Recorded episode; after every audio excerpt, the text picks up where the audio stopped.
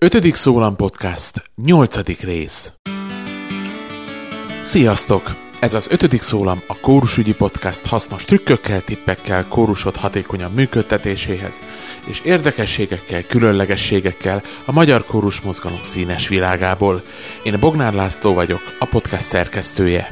A mai nyolcadik részben folytatjuk a legutóbb megkezdett szerzői jogi témánkat. Biztos emlékeztek rá, hogy legutóbbi podcast epizódunkban Tóth Péter Benyáminnal az Artisius Egyesület kommunikációs és stratégiai igazgatójával beszéltük át azokat a szerzői jogi kérdéseket, amik a kórusokra vonatkoznak, amennyiben fellépnek nyilvános előadást szerveznek, illetve amennyiben hangfelvételt készítenek, és azt megjelentetnék akár CD lemezen, akár digitális letöltés formájában, vagy más formában közzétennék az interneten. És már abban a beszélgetésben is felmerült egy olyan kérdés, ami mélyebb, részletesebb megbeszélést kíván, ez pedig a kották kérdése. Magyarországon nagyon sok helyen, nagyon sok kórusban énekelnek kéziratos kottákból, nagyon sokan használnak másolt kottát. Azt lehet mondani, hogy ahány ház, annyi szokás, Fontos viszont szerintem, hogy néhány dolgot a kotta használattal kapcsolatban is tisztázunk. Például azt, hogy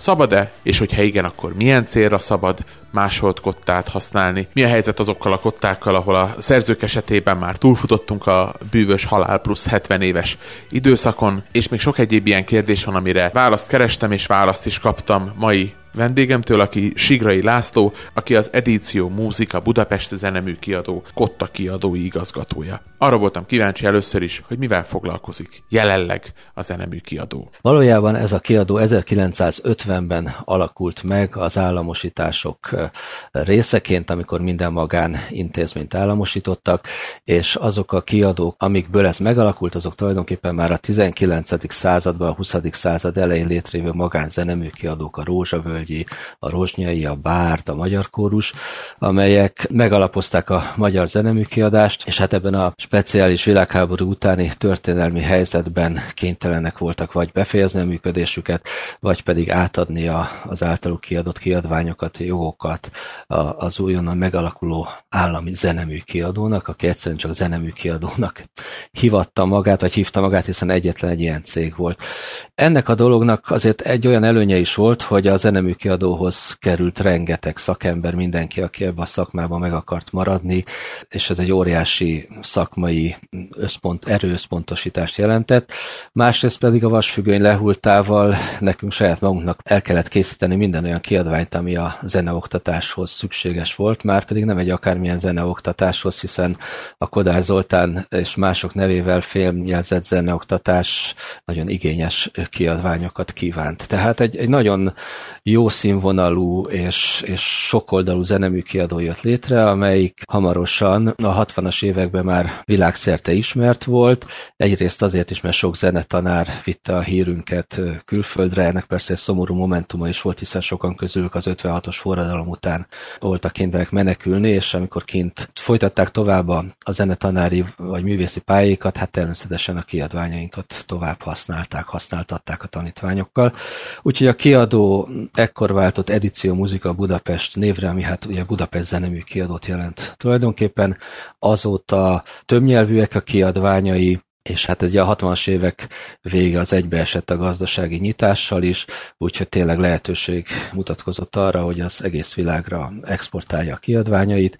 A rendszerváltás után saját kereskedelmi részleget is létrehozhatott, és hát nagyon jól építve az addigi kapcsolatokra felépítette és tovább építette már a professzionális magánvilágban a, a kiadói imidzsét, katalógusát, és manapság a középméretű kiadók világában egy megbecsült és, és mindenki által ismert zenemű kiadó a világban. Aki elletokat a honlapotokra és körbenéz a kínálatotokban, az látja, hogy nagyon-nagyon széles ez a kínálat. Ebben a nagyon széles kínálatban a vokális együtteseknek, kórusoknak szóló kották, kiadványok milyen helyet foglalnak el, mekkora a szerepük jelenleg a kiadói tevékenységetekben? Ha a kiadványok számát tekintjük, manapság körülbelül olyan négy, négyes fél ezer kotta van, amit, amit rendszeresen készleten tartunk, és ebből majdnem ezer a kórusmű. rengeteg kórusművet adtunk ki annak idején, és hát azért a kiadó a rendszerváltás utáni megtorpanás után az utóbbi években azért szintén kiad évente egy 20-30 új kórusművet.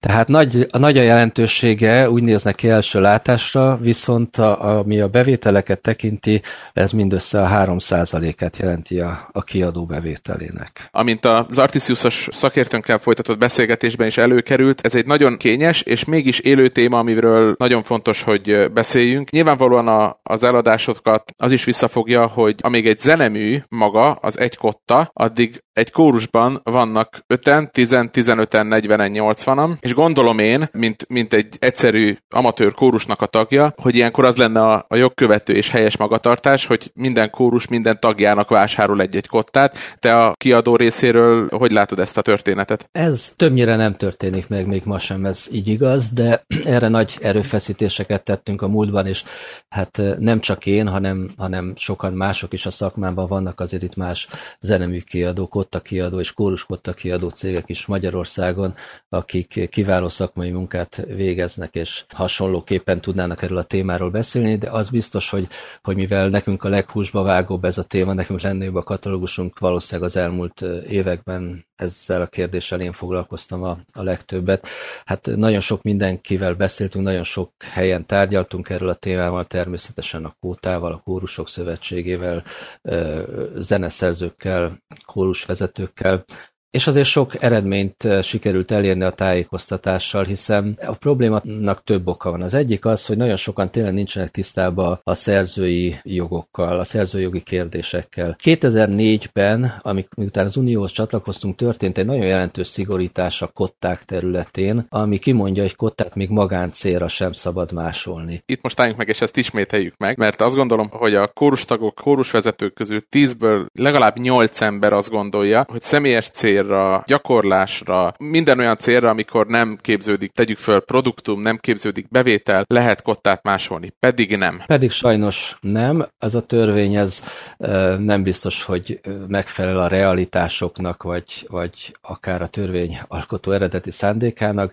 de ma Magyarországon 12 éve lassan ez a törvény, kottára speciális, tehát nagyon érdekes, hogy könyvekből ki lehet másolni bizonyos részleteket, más nyomtatott anyagokból, kottákból is, kottákból a törvény nem engedi meg, illetve hát úgy fogalmaz pontosabban, hogy a jogtulajdonos engedélyével lehet, de hát ugye ez, ez nem történik meg a gyakorlatban és nem csak arról van szó, hogy előadásokra nem lehet, vagy lemezfelvétel, vagy hangfelvételre, hanem gyakorlatilag csak tudományos munka és archiválási célt jelöl meg a törvény. Hát a tudományos munkán nem kell sokat magyarázni egy kutatóintézet, de valaki vagy egy diplomunkaként akar idézni néhány oldalt, vagy részleteket, vagy akár egy egész művet, ezt megteheti, ez nyilván senkit nem zavar. Az archiválás az azt jelenti, hogy ha veszek egy kottát, akkor a saját másoló eszközömmel saját magamnak egyetlen egy példányt készíthetek belőle, hogyha rácsapok a kávé, vagy elviszi a macska, akkor mégis meglegyen nekem, amiért fizettem. De azt a törvény határozottan tiltja, hogy én, mint kórusvezető vegyek egy kottát, és akkor a 10-20 akárhány tagú kórusomnak ezt lemásoljam, akár csak a próbák idejére. Azt is tiltja, hogy én ezt beszkenneljem, és e-mailben mindenkinek elküldjem, pláne, hogy föltegyem egy weboldalra, és onnan boldog-boldogtalan letölthesse. Ezek nagyon szigorú szabályozások, viszont ezeket a szabályokat be lehet tartani, és a kiadók ebből biztos, hogy partnerek. Mi a saját nevemben mondhatom, hogy feltétlenül. Ebbe egy olyasfajta hozzáállást kell elképzelni, mint bármilyen más más olyan dologban, ami, ami valaminek a terméke és, a meg, és megvehető. Tehát én bemegyek egy étterembe, akkor nem tehetem meg azt, hogy ebédelek, és utána fölállok és fizetés nélkül távozom. Azt megtehetem, hogy azt mondom a vendéglősnek, hogy nagyon kevés pénzem van, és annyiért adjon valamit. Esetleg azt is megtehetem, hogy azt mondom, hogy éhes vagyok, és semmi pénzem nincs, adjon valamit ennem. És erre az analógiára mondom azt, hogy azt meg lehet tenni, hogy egy kórus a zenemű kiadóhoz fordul, és azt mondja, hogy hát csak ennyi pénzünk van, de ez a kell kaphatunk-e engedményt. Vagy ne talántán azt is mondhatja, hogy egy versenyre megyünk, és már minden pénzünk elment a költségekre, kaphatnánk-e támogatást, mondjuk, hogy ingyen kottát kapunk. De azt nem teheti meg, hogy lemásolja az engedélyünk nélkül a kottát, magyarul ellopja. Szerintem ez erkölcsi és jogi szempontból is teljesen világos. Ezzel a lehetőséggel, amiről te itt az előbb beszéltél, vagy amit az előbb felvetettél, előfordul, hogy élnek a kórusok? Mert azt gondolom, hogy amikor fölmerül az, hogy, hogy nem másoljuk a kottákat, akkor, a, akkor az első reakció az az, hogy de hát miből vegyük meg, mert nincs pénzünk rá. Hát megpróbálok mind a kettőre válaszolni. Talán ez a második az, ami, ami egy nagyon izgalmas kérdés, és ami összekapcsolódik ezzel azzal is, amiről beszéltünk, hogy hány százaléka a bevételünk. Nem is gondoljuk, hogy, hogy a 4000 kiadványból, ha 1000 a kóruskotta, akkor a 25 százalékunk kórus bevétel lehet, hiszen a kóruskották olcsók.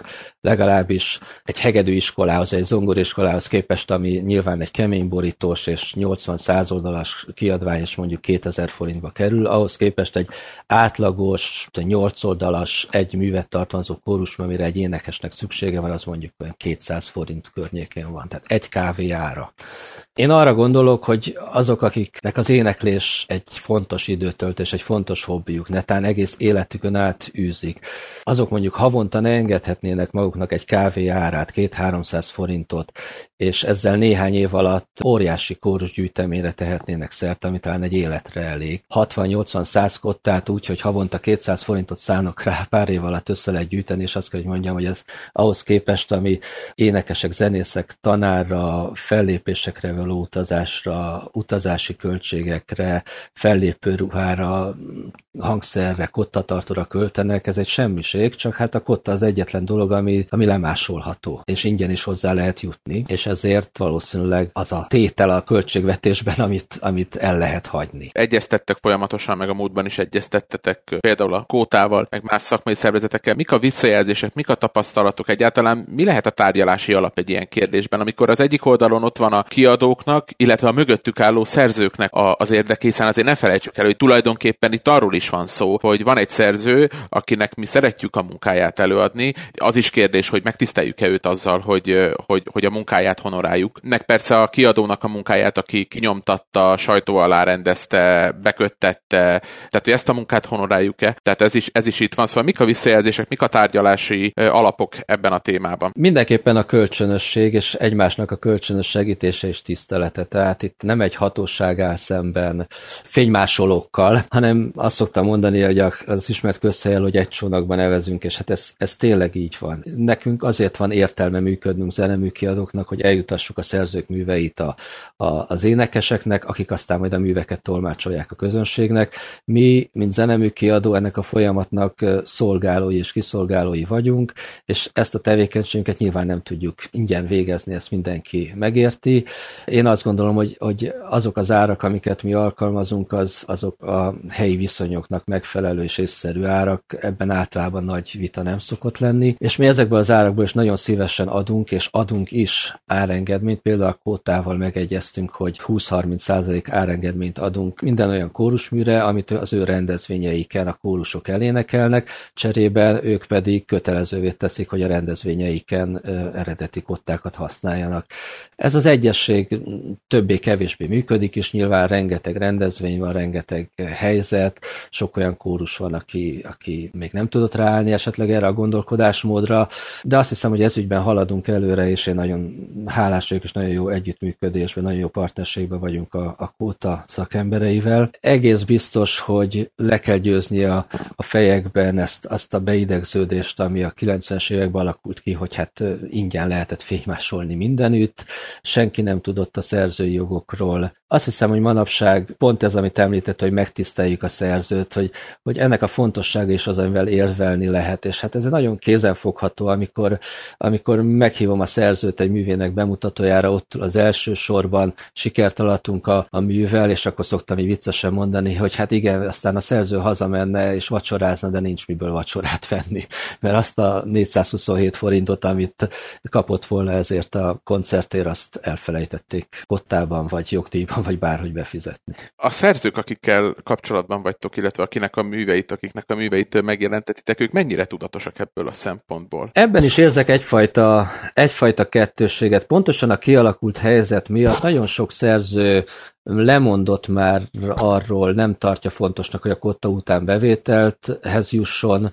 Általában a kórusok olyan koncerteken lépnek fel, ahol jogdíjbevétel sem keletkezik, mert, mert ingyen lépnek fel, vagy templomba, vagy iskolai ünnepségen, és a szerzőnek a legfontosabb dolog talán tényleg az maradt, hogy a művét játsszák, a műve elhangozzon, és ezért nem is nagyon törődik ez a dolga. Nagyon sok szerző nem is keresi meg már a kiadót, a kiadókat, hanem egyszerűen odaadja a kéziratot a kórusnak. Megjegyzem ebben az esetben természetesen a kórus jogosan énekel a, a kéziratból, és a kéziratból készült másolatból. Tehát mi a szerzők felé is igyekszünk ezzel lépni. Éppen a legutóbbi Debreceni Bartok kórus versenyen rendeztünk egy kerekasztal beszélgetést kiadók, kórusvezetők, szerzők bevonásával, hogy hogy ezt a helyzetet előre mozdítsuk.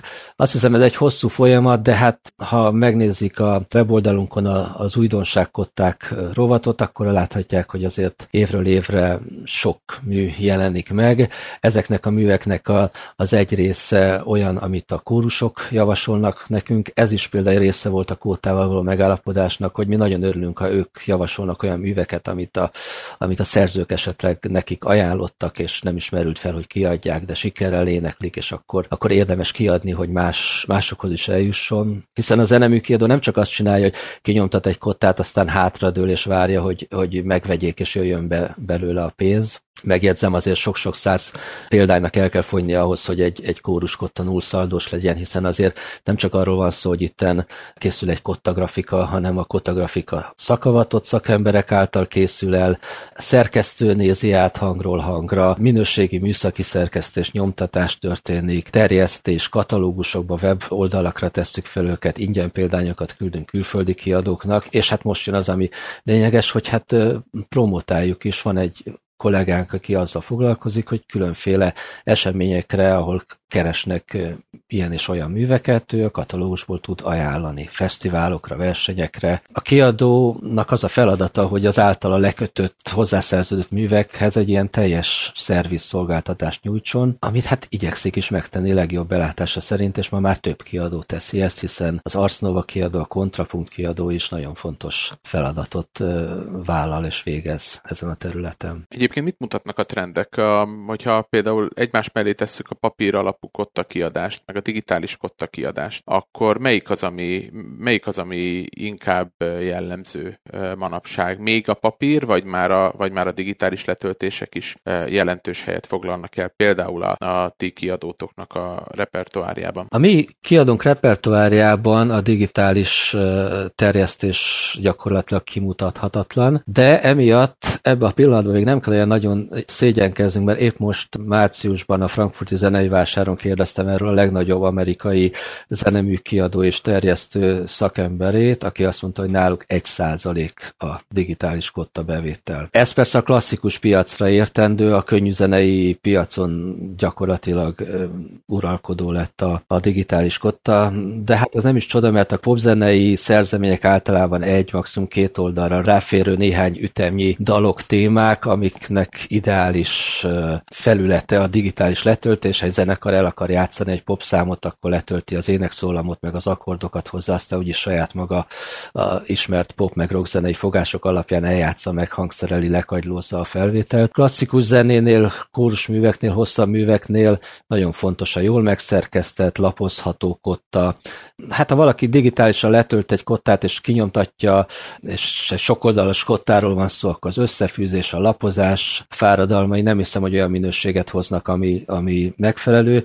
Ha meg a digitális eszközökön kívánja ezeket használni, ahol természetesen rendelkezés állnak most már mindenféle bluetoothos, pedálos lapozási technológiák, vagy a képernyőn lehet ugye kézzel odébb húzni, sőt most már vannak olyan eszközök, ahol a kamera figyeli a játékos szemét, és amikor a lap alján levő ütembe ér a szeme, akkor magától lapoz.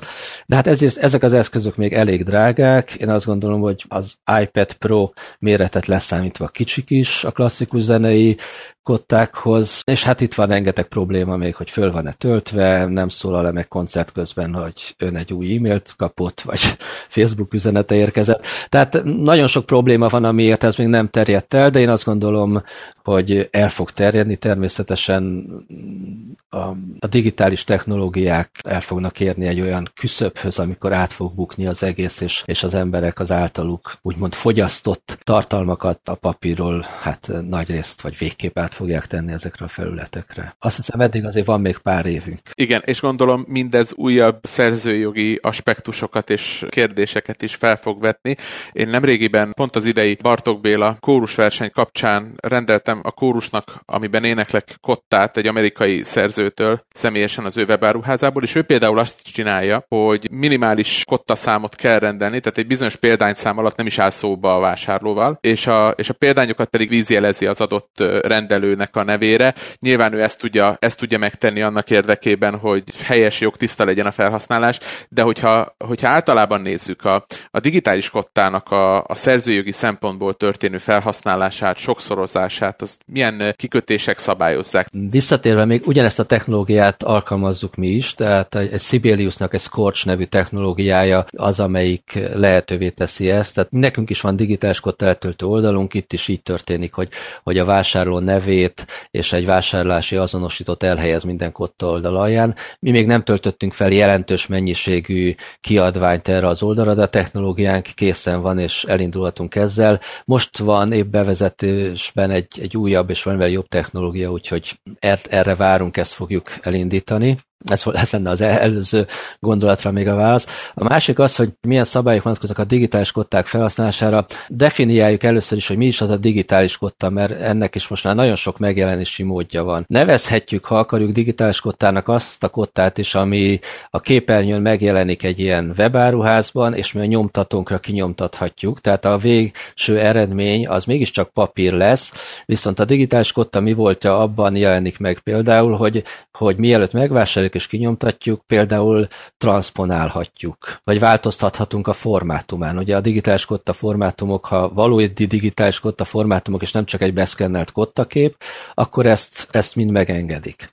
Aztán vannak olyan digitális kották, amiket egyszerűen PDF-ként letölthetünk a számítógépünkre. Itt is sokféle technológia van. Van olyan technológia, ami egyszerűen nem teszi lehetővé, hogy ezt más gépre átvigyük, mert a fájba beleégeti a adott Winchesternek a sorozatszámát, és hiába küldjük el e-mailbe, valaki másnak nem, fog, nem nyílik meg ottan. Aztán vannak olyan rendszerek is, például a SOT-nak van a Notafina nevű rendszere, ami úgy, ahogy van, odaadja a felhasználónak az egész kottát egy PDF-be, csináljon vele, amit akar, jól megkéri az árát persze, és csak egyetlen egy dologra figyelnek, erről is épp most beszéltem, hogy szkennelik folyamatosan az internetet, és ha valaki föltölti újabb letöltésre, akkor ott megteszik a jogi lépéseket. De ezt az így megvett kottát tőlük bármilyen mennyiségben lehet másolgatni egymásnak. Aztán van olyan digitális kotta is, amit csak egy adott alkalmazás, egy app, egy applikáció keretén belül lehet megnézni, tehát nem kapok PDF fájt, hanem valamiféle, valamiféle burkolt adatállományt kapok, és az adott program szabályozza, hogy én ezt,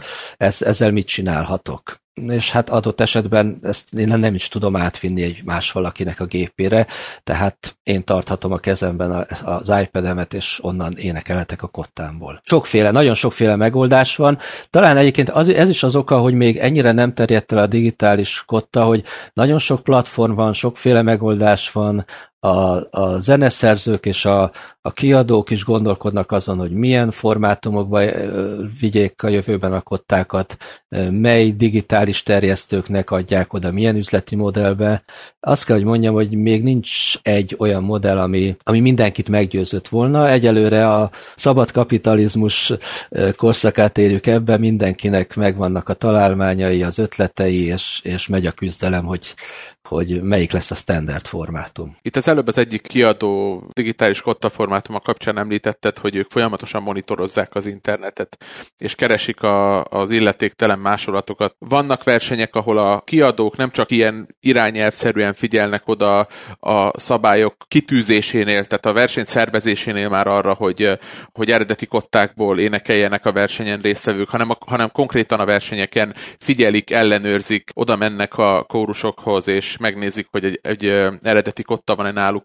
Nektek van erre kapacitásotok, vagy egyáltalán érdemes ezzel foglalkozni? Van hatása? Igen, van hatása. Ha, ha nem is üzemszerűen és egyfolytában foglalkozunk ezzel, mert erre nincs kapacitásunk, és azt hiszem, hogy nem is érdemes, nem, nem vagyunk mi se kotta kommandó, se kotta rendőrség, de nagyon is érdemes ezzel foglalkozni, főleg ha az ember megállapodik egy versennyel, hogy azt, azt mondom, hogy mi a versenyhez való kottákat beszerezzük. Tehát ez úgy szokott kezdődni, hogy egy versennyel megállapodást kötünk egy, egy támogatásra, a verseny kellő időben e, megadja nekünk, hogy mik azok a kották, amik, amik, hasz, amik a versenyen kötelező műként szerepelnek. Ezeket a műveket mi megvásároljuk, behozzuk, raktáron, készleten tartjuk, és a verseny szervező, vagy mi a weblapon informáljuk a résztvevőket, hogy egyrészt kötelező eredeti kottát használni, azt persze nem muszáj tőlünk megvenni, bárhonnan megveheti, de ha tőlünk akarja megvenni, tőlünk biztosan megkapja.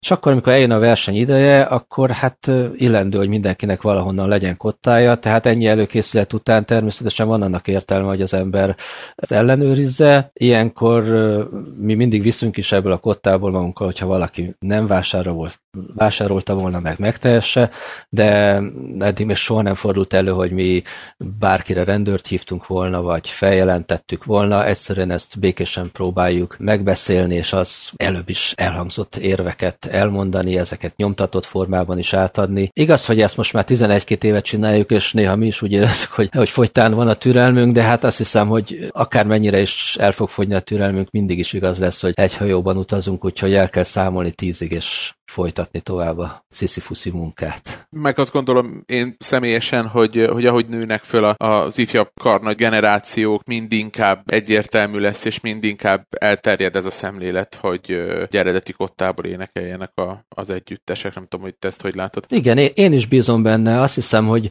ha a kották elérhető árok, ha kották jó minőségűek, szakemberek csinálják, ha megértik a kórusok azt, hogy ebből a pénzből a szerző is részesül, ebből a pénzből az, aki kiadó részesül, amelyik újabb kottákat fog készíteni nekik, amelyik eljuttatja a kottákat hozzájuk, aki segít abban, hogy, hogy külföldi kottákat jó áron beszerezzenek, aki az a kiadó, aki ajándékokat ad minden verseny nyertesén a győzteseknek kottacsomagot, vagy vásárlási utalványt, hogy ez egy olyan, olyan kör, egy olyan, olyan szakmai kapcsolat, amit, amit érdemes becsülettel értetni, és és hát én nagyon remélem, hogy, hogy, hogy ezek az érvek elegendőek, és mindenkit meggyőznek erre. És hát persze az is nagyon fontos, hogy a világon mindenütt a művészetet azt, azt csak mecenatúrával, állami vagy magánsegítséggel lehet folytatni, tehát hogy ezek az összegek rendelkezésükre álljanak azoknak, akik mondjuk még ezt az említett 200 forintot sem tudják, vagy van lehetőség betenni, gondolok itt például gyermekkórusokra, iskolai kórusokra. Tehát nagyon bízom abban, hogy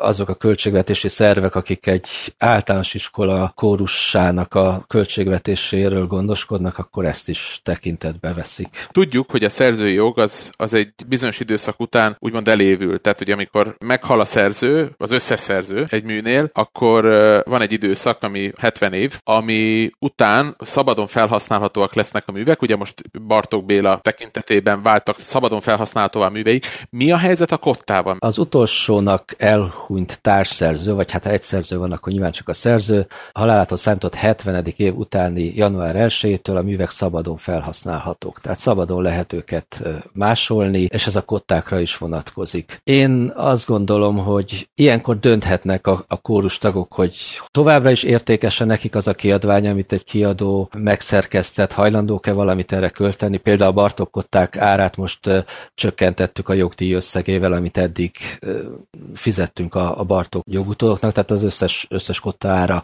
ezzel a százalékkal csökkent. Ez egyfajta ilyen jelzés, gesztus, a helyzethez való alkalmazkodás. Ha ebben a helyzetben valakinek megéri még mindig, hogy megvegye ezeket az említett árukottákat, akkor nyilván ez egy gesztus, amivel támogatja a kiadót, erre ő többet nem kötelezett, teheti azt, hogy saját maga szerkeszt egy kottát, ha gondolja, hogy ugyanolyan vagy jobb minőséget akar, és teheti azt is, hogy fénymásolatot használ, akkor, és ugye ez nem kifejezetten kórus kérdés, de nyilvánvaló, hogyha ha Bachnak a Voltaire Perites klavériét valaki ellátja újrendel, előadási utasításokkal, előszót fűz hozzá, kritikai érzeteket, stb. Tehát a kottához hozzátesz olyan értéket, amit maga Bach nem csinált meg. Vagy kor- kórusnál például átdolgozza egy nemű karra, vagy vegyes karra vissza. Igen, hát nyilván, ha, ha olyan, olyan, olyan mértékű típusú át- és feldolgozás történik, ami, ami szerzői teljesítménynek számít, akkor az, ami újra jogvédett lesz, és ugye társszerzője lesz, aki ezt csinálja. Tehát ha valaki egy Bartók művet most feldolgoz, és az a feldolgozás az méltó a, a, a jogi védettségre, ezt hogy az Artistusnak egy bizottsága dönti el, és hogy bejegyzi a művet, mint önálló művet, akkor az megint onnantól kezdve a szerző életébe és utána védett lesz. Itt azt hiszem, hogy azért a, a, a realitás nem, nem ez, hogy valaki egy Bartus, Bartók kórus művet úgy átír, hogy azután az ő saját szerzői ter, termékkel legyen, tehát ha egy női kari művet átír, vagy áthangszerel vegyeskarra, ezt, ezt most már megteheti, de ez nem lesz egy, egy önálló jogvédett művettől. Mi van abban a helyzetben, vagy mi történik, hova fordulhat egy kórus abban a helyzetben, hogyha a birtokában van egy másolt kotta, de az eredetiét nem találja, mert a kiadó már megszűnt. Hát ha a kiadó megszűnt, akkor a jogok vissza kellett, hogy szálljanak a szerzőre, és ebben az esetben a szerzőt kell megkeresni, illetve hát annak a jogutódját. Mindig ezt kell tudni, hogy, hogy a jogok éppen, éppen kinél vannak, és ő az illetékes abba, hogy engedélyezze a felhasználást, a másolást. Nagyon szépen köszönöm a beszélgetést. Én is köszönöm. Jó munkát kívánok, és rengeteg szép eh, kiadott kottát. Tartalmas volt ez a beszélgetés, azt gondolom nagyon sok mindenre fény derült ebből a beszélgetésből. Így a végén foglaljuk össze akkor tehát, hogy még egyszer miről is van szó kotta használat tekintetében. Tehát az alapszabály az az, hogy 2004 óta már tilos kottát fénymásolni. Fénymásolatot csak két indokkal enged a törvény. Az egyik az akadémiai eh, tudományos felhasználás, tehát diszertációkhoz, tanulmányokhoz, szakdolgozatokhoz lehet fénymásolt használni, a másik pedig az archiválás, amikor állagvédelmi okokból, hogy ne szennyeződjön, ne szakadjon el a sok használattól a kotta, saját magunknak egy példányt másolhatunk a birtokunkban, tulajdonunkban lévő eredeti kottáról. Fontos tudni, hogy a lejárt védettségű művek kottái is szabadon másolhatóak, tehát hogyha egy adott zenemű összeszerzője már legalább 70 éve elhunyt, és a mű elvesztette szerzőjogi védettségét, akkor bizony a kottát is szabadon lehet másolni. Ilyenkor mindenki eldöntheti, hogy másodkottából dolgozik, vagy beszerez eredeti példányt, kiadói példányt, de ez nem szabálysértő. Végül pedig egy fontos tudnivaló, hogyha valaki szeretné lecserélni másodkottáját eredetire, de esetleg már nem találja meg azt a kiadót, aki 25-30-40 évvel ezelőtt kiadta az eredetit, akkor a szerző örököseit, vagy magát a szerzőt érdemes megkeresnie, hiszen ők birtokolják a szerzői jogokat, adott esetben ők adhatnak engedélyt arra, hogy az adott, akár csak másolatban vagy kéziratban felelhető kottát tovább használhassák nagyon szépen köszönöm, hogy velünk tartottatok. Azt gondolom, hogy fontos témákat tekintettünk át az előző két adásban.